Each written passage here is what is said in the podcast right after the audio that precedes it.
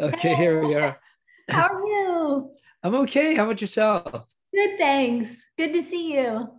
Yeah. Where are you in your studio? I'm actually at home in New Jersey right now. Oh, really? Yeah. It's quite a nice space you got there. Oh, thank you. And are you at home as well? I'm at home. Okay. I'm at home. I've been home for since Monday. I was actually out toward you this past couple of weeks. I was in where was Camden? Oh, really? Yeah, it was a big festival there about a week ago. Oh, wow! I didn't even realize that. Oh, good. So you guys are touring. Okay, cool. Yeah, back out on the road. Yeah, what does it feel like to be back out there? It's well, there was a little bit of re-entry anxiety, like most people, but for the most part, it feels good. If everybody would just cooperate, I think we can keep going. Yeah, exactly. I know. So tell us about the new album. Wow, the new record. We started it in January 2020. And we're moving along pretty well, you know, doing shows and working on this, you know, about 3 days a week. And then suddenly some odd thing happened. A pandemic hit 2 weeks into March. So we shut everything down. Literally shut everything down, you know, our entire, not only us as a band, but the entire industry just shut down. We started doing a few things a few months later. And then we went back into the studio because the studio we use has a real big recording room. So we were able to separate all these protocols, you know, that we had to follow. And we managed to work again in July and finish it off. And then, after that, it was just a matter of just mixing, doing some overdubs. A lot of that stuff was done remotely. David would go into the studio. Cesar recorded most of his tracks at home. So it got all assembled. And then by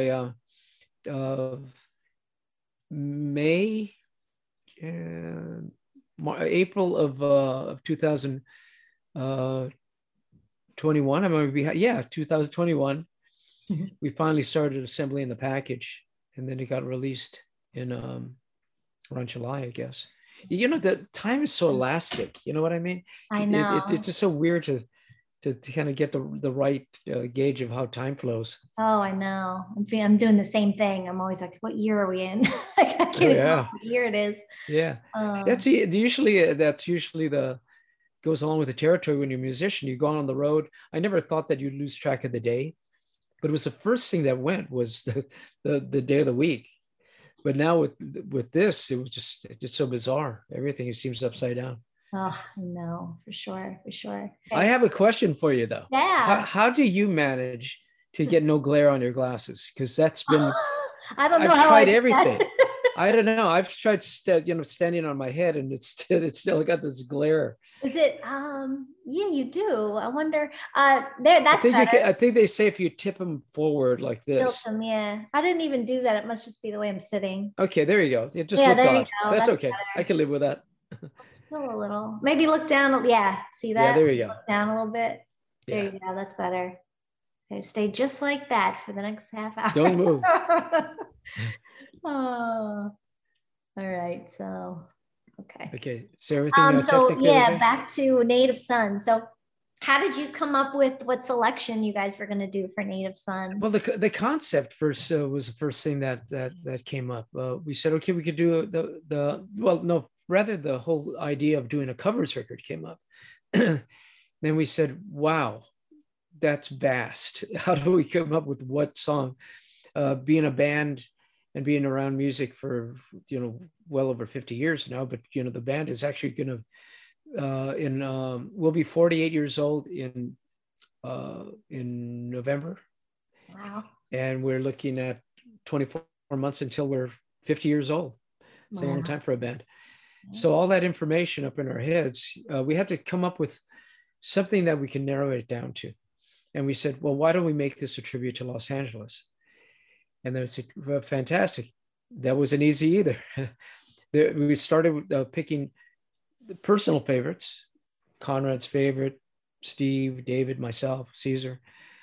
And then we felt, oh boy, we really need to think about what territory we want to cover, and what significant songs to have, and you can't miss out. You can't have a record about LA without a song by War.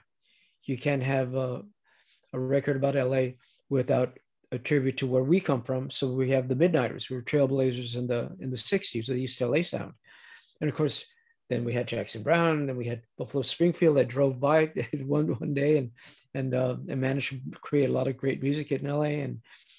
And oh God, Lalo Guerrero, who was like the original Chicano, going way back to the 30s and 40s. So I think we came up with a pretty sizable amount of songs and I think a really nice tribute to Los Angeles. And what made you want to do a tribute to Los Angeles? Well, it was really pragmatically, we had to come up with something to narrow down the hundreds of songs that we could have possibly done. So that helped us narrow it down. The next record will be, if we do another covers record, it'll be more about songs from all over. So that'll probably be a 5-disc CD or a 2.5-hour record. I don't know how we would do that. And let's go back to the tour a little bit. So you guys are touring. Tell us about that, and tell us, for people that don't know, what will fans get to see when they see a Los Lobos show? Well, that's a really good question. We've done over the years since we've been on touring around the world, we've come up with different formats. We do a traditional show of traditional Mexican music, because we spent a lot of years researching, studying, and playing regional Mexican music before we switch back to rock and roll. There are many different facets to Los Lobos. There's the traditional Mexican music, which we can play a dedicated show doing that. We have a rock and roll part of what we do. We can do a whole show doing that, and we'd any combination of it. So when we go on the road, we do a little of everything. We do a show that actually combines the traditional music played on traditional instruments with the contemporary rock side.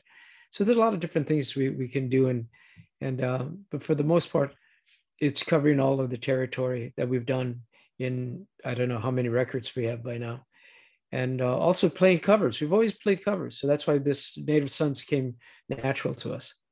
Yeah, how and you started as a wedding band, right? I made a joke that after 50 years we were playing all these covers because we're kind of like a wedding band again, but. Oh, in the early years, we did everything, just working musicians trying to struggle to get by. We did everything and anything. And then we made a trip across LA River, which is a line of demarcation between East LA and the rest of Los Angeles, and started playing the punk rock club. So that was another thing altogether. That's how we came into the industry, through that door. Yep, good door. So when fans go to see you, they're going to get a little bit of everything. That's a little bit of everything. And of course, so the current tour has songs from the new record, from Native Sons. What are some of your favorite songs to play live? Oh, play live. Wow. I really, really enjoy the traditional acoustic regional Mexican tour. I mean, songs that we do. And we did a tour of the US a few years back, with us playing just traditional instruments, traditional music, with I think it was 6 or 8 couples of no, I think total it was about 6 or 8 dancers, traditional Mexican dance with the costumes and everything. It was a beautiful show. He presented it in performing arts centers. It was really, really a gorgeous show, and I really enjoyed doing that. And then, heck, when you just crank it up and play loud rock and roll, that's a lot of fun too. Well, have you always gotten along? How have we gone along all these years? Well, when you really come down to it, what keeps us together is the fact that we were friends before we were a band together. We all grew up in the neighborhoods in East Los Angeles. We all were friends before anything else. So we came together as friends with our mutual interest in music and started the band in 1973. And 50 years, it's almost 50 years. I can't get ahead of myself. 48 years into it, we're still together. And just another punk band from East LA. Not quite though, huh? Not quite. I think we're just another band from East LA. You're just one of those that really were fortunate and blessed to be doing what we're doing now. Oh. Little more than that. When did it all happen for you? You know, as far as you could tell, you know, tell us a little bit about your history. You did a little bit, but like you said, you're all friends. Like, how did you all just get started? We all went to high school together and we're friends there. Some of us grew up in the same neighborhoods. And then right out of high school, we were all playing in bands. You know, I had a band with David. Conrad had a band. Caesar had a band. And I don't know, like the way the story goes, you know, after high school, we were hanging out together. And as you say, if you hang around long enough at a barbershop, you'll eventually get a haircut. So in our case, we started a band. And it was to play traditional Mexican music, which is really unusual for young teenagers to be interested in music that's usually connected to our parents. But we got fascinated by the musicality and the technical part of it and just the beauty of the music. And we left rock and roll, which was unheard of, and played traditional Mexican music exclusively for about almost 10 years because it was that much information to absorb. The regional music is just absolutely beautiful, and it changes from different parts of Mexico. So it was a lot of time and a lot of hard work and research. And then eventually we made our way back to rock and roll in the late 70s. And we crossed the river over to LA to play rock and roll in a lot of these clubs. And that's when we got discovered. Then the first record came out in 1983, 1984. We did How Will We Survive, which was on the critics' polls all over the country. And we got voted Band of the Year, tied with the East Street Band and Bruce Springsteen. Quite an accomplishment for a bunch of kids from East Los Angeles. And earlier than that, we had just won a Grammy, first time for a Mexican-American band to win a Grammy. And it was quite an accomplishment. But all for us, we were just moving forward and just kept working really hard. And all the other stuff was just bonuses. And then how do you guys just, you know, well, like it's probably a stupid question, but I'm going to ask you anyway. How do you come up with which covers to do? I mean, just the music you love and your, you know. Oh, for this record? Oh, yeah. We all picked songs that we liked, and some of what we all brought something to the table, and we all looked at it and we figured like, you know, we can pull that one off and that would be a good one. And, this is the first time ever that we ended up with more songs than we had room to record. You know, usually when we write original music, it's a lot of work. Of course, we're writing on demand for a 12-song record of all 12 original songs. That's kind of tough. So this was really just a total joy to be able to put this together. So great. I've read somewhere that you guys were almost going to pack it in before this new album. Is that true?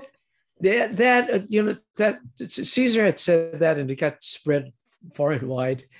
I think what he meant was that we had been working so darn hard that when this pandemic hit and we were forced to shut down, at that point it felt almost like we hadn't experienced any kind of break like that in 35 years.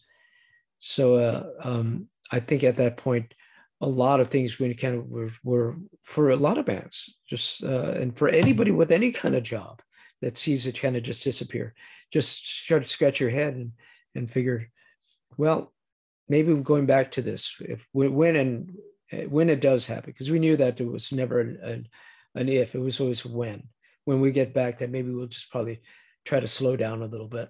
And I think that's what we plan to do. We're not getting any younger. We're not the kids we used to be, obviously. So we're looking at that, you know, like many people have prioritized their lives, and we're doing the same as a band. Good answer. Yeah, so true. So, as you said, you might be doing another new album, right? We're talking about it right now. Right now, we're just too busy doing what's in front of us. Right now, we're not taking it easy. We're touring intensively because we have a record to promote. We have these package tours that we just finished doing. Most of them we did. We started doing we're on the road with Emmylou Harris for about a week.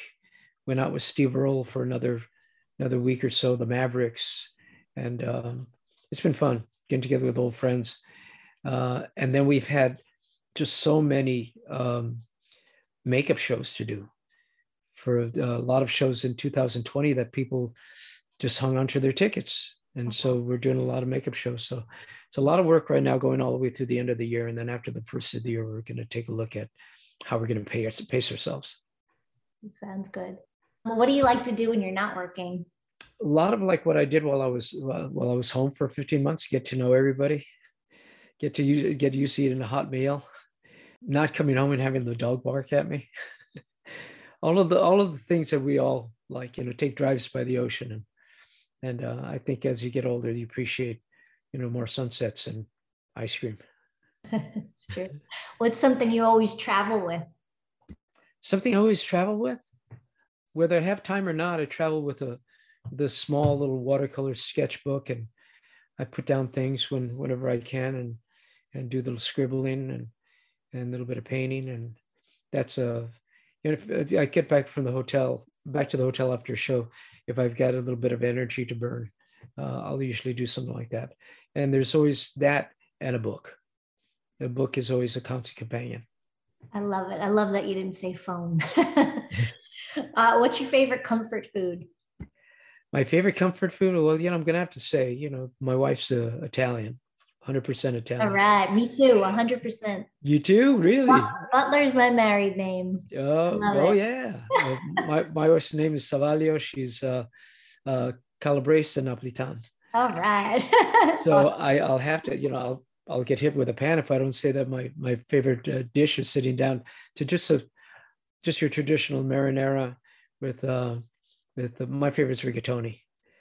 So that's incredible comfort because it does a lot of things. It just tastes so darn good, and it just brings back everything about her and I, going back to when we first met and back in 73, 74. Wow. So it's the perfect all around comfort. I love it. Does she ever go on the road with you? Occasionally, she does. All the cool places. Yeah, right. Yeah, I don't think she'd be interested in going to Camden. Camden. Nothing gets with Sons at all, but you know, she likes to come out to New York, and she's originally from just north of Chicago, so. We go to Chicago and we hire a car, we go up to Kenosha, Wisconsin, where she's from, and go put flowers on her dad's grave. And then we hit the Italian bakery that she grew up going to, and go back to the house and have biscotti and back to the hotel and do some more shows. San Francisco, she loves. We've been to Paris together, and yeah, she comes out once in a while, but her and my boys say they all have their own lives and careers. So they're busy doing that too. What's your testament to keeping it going so long? Oh, I think it's easy. That's an easy answer. It's the fact that we have so much history together, that we were, most importantly, that we were friends before we were ever musicians together. This band didn't come together through classified ads. So if you took music away, which we would never do, you'd end up having four guys that grew up together as brothers. So that's what keeps us together. Awesome. Any other musicians of today that you particularly think are good? Oh God, I've been listening to this band from just young kids. They look like they just discovered punk rock like last week. They're wearing their Misfits t-shirts and their Ramones t-shirts.